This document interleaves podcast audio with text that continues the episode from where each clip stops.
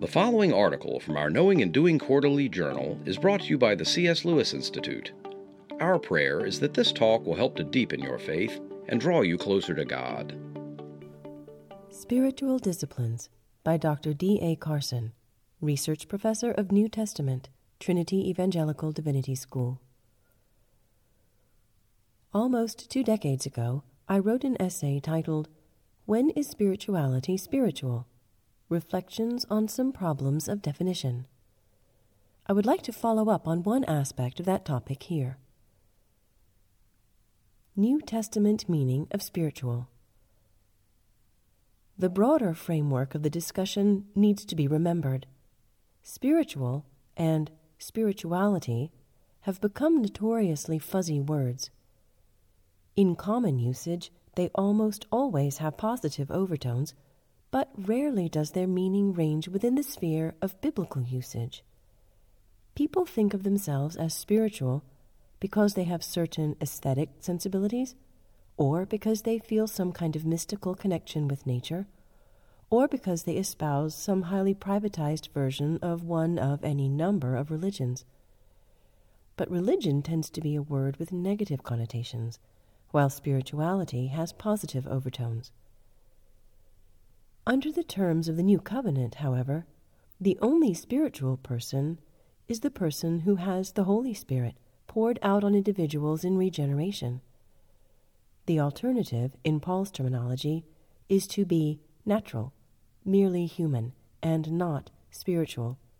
1 Corinthians 2, verse 14.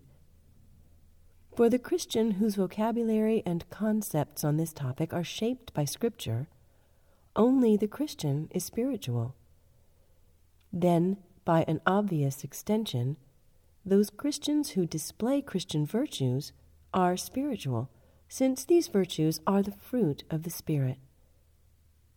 Those who are mere infants in Christ, 1 Corinthians 3 1, if they truly are in Christ, are spiritual, inasmuch as they are indwelt by the Spirit, but their lives may leave much to be desired. Nevertheless, the New Testament does not label immature Christians as unspiritual, as if the category spiritual should be reserved only for the most mature, the elite of the elect.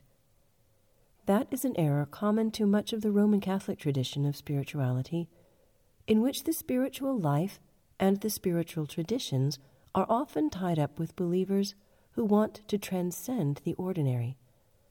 Such spiritual life is often bound up with asceticism and sometimes mysticism, with orders of nuns and monks, and with a variety of techniques that go beyond ordinary Joe or Mary Christian.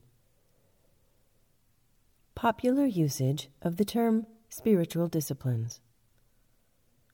Owing to the wide usage of the spiritual words, way beyond New Testament usage, the language of spiritual disciplines has likewise extended itself into arenas that are bound to make those who love the gospel more than a little nervous.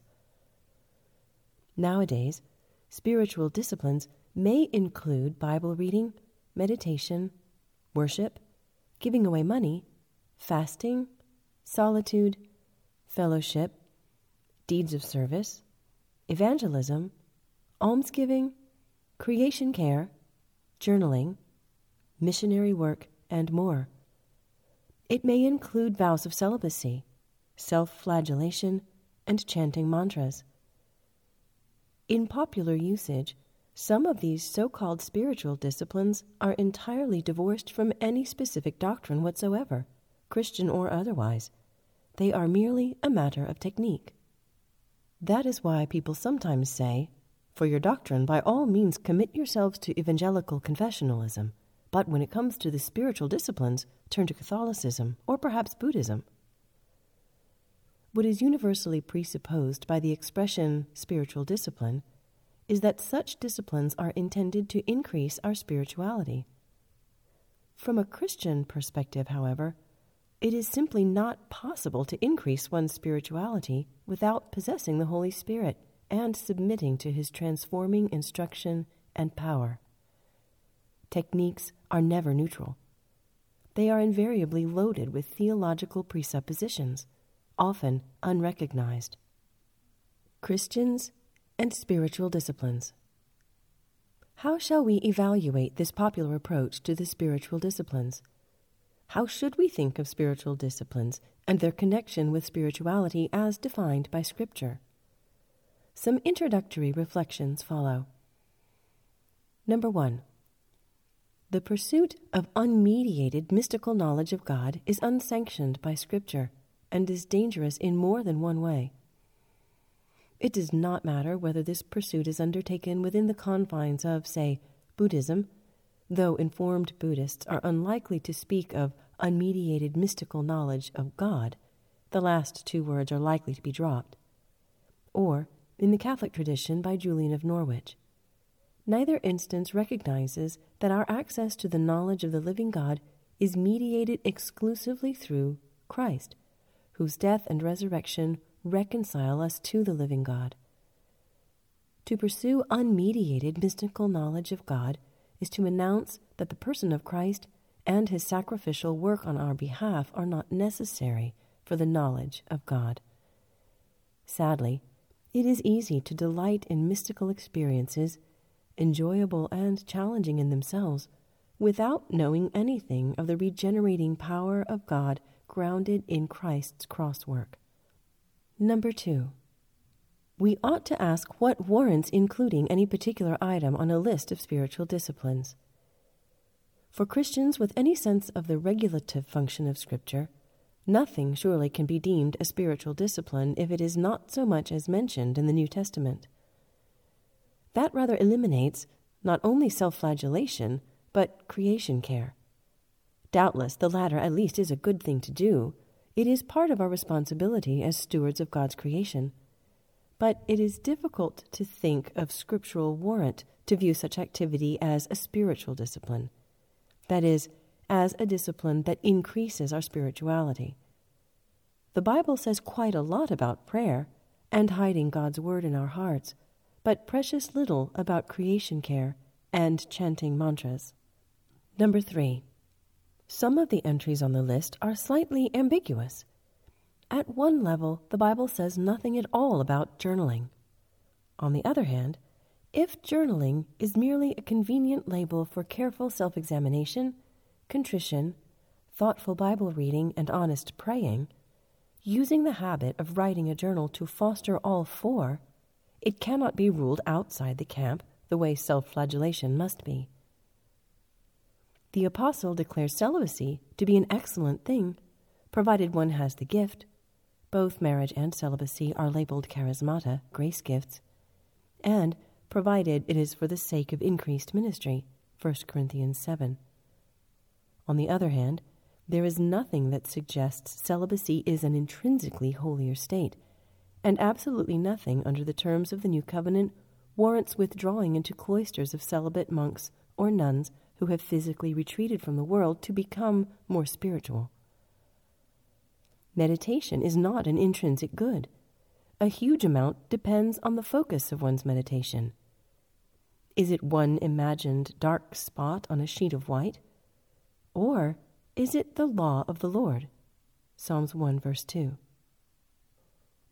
Number 4. Even those spiritual disciplines that virtually all would acknowledge to be such must not be misunderstood or abused. The very expression is potentially misleading spiritual discipline, as if there is something intrinsic to self control, to the imposition of self discipline that qualifies one to be more spiritual. Such assumptions and mental associations can only lead to arrogance. Worse, they often lead to condescending judgmentalism. Others may not be as spiritual as I am, since I am disciplined enough to have an excellent prayer time or a superb Bible reading scheme. But the truly transformative element is not the discipline itself, but the worthiness of the task undertaken, the value of prayer, the value of reading God's Word.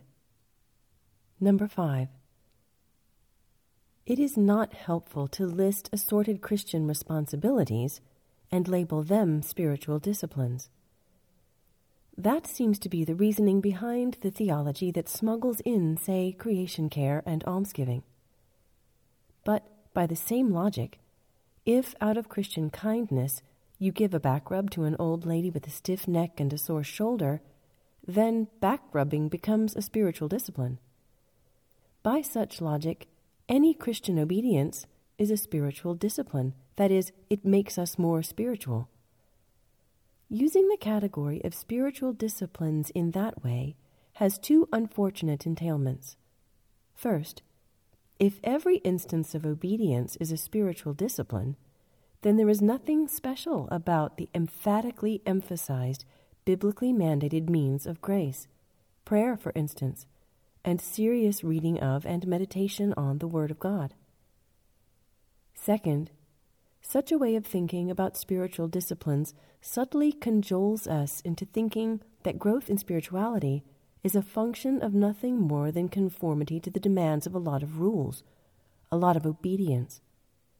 Certainly, Christian maturity is not manifest where there is not obedience, yet there is also a great deal of emphasis on growth in love, in trust, in understanding the ways of the living God, in the work of the Spirit in filling and empowering us. Number six. For these reasons, it seems the part of wisdom to restrict the label spiritual disciplines to those Bible prescribed activities that are explicitly said to increase our sanctification, our conformity to Christ Jesus, our spiritual maturation. When Jesus in John 17 prays that his Father will sanctify his followers through the truth, he adds, Your word is truth. Small wonder that believers have long labeled things like the study of the truth of the gospel a means of grace, a lovely expression less susceptible to misinterpretation than spiritual disciplines. Thank you for listening. The C.S. Lewis Institute endeavors to develop disciples who will articulate, defend, and live their faith in Christ in personal and public life. This takes the form of discipleship programs, area wide conferences and seminars, pastor fellowships, and resources in print and on the web. For more information about the C.S. Lewis Institute, or to support this ministry, please visit our website at www.cslewisinstitute.org.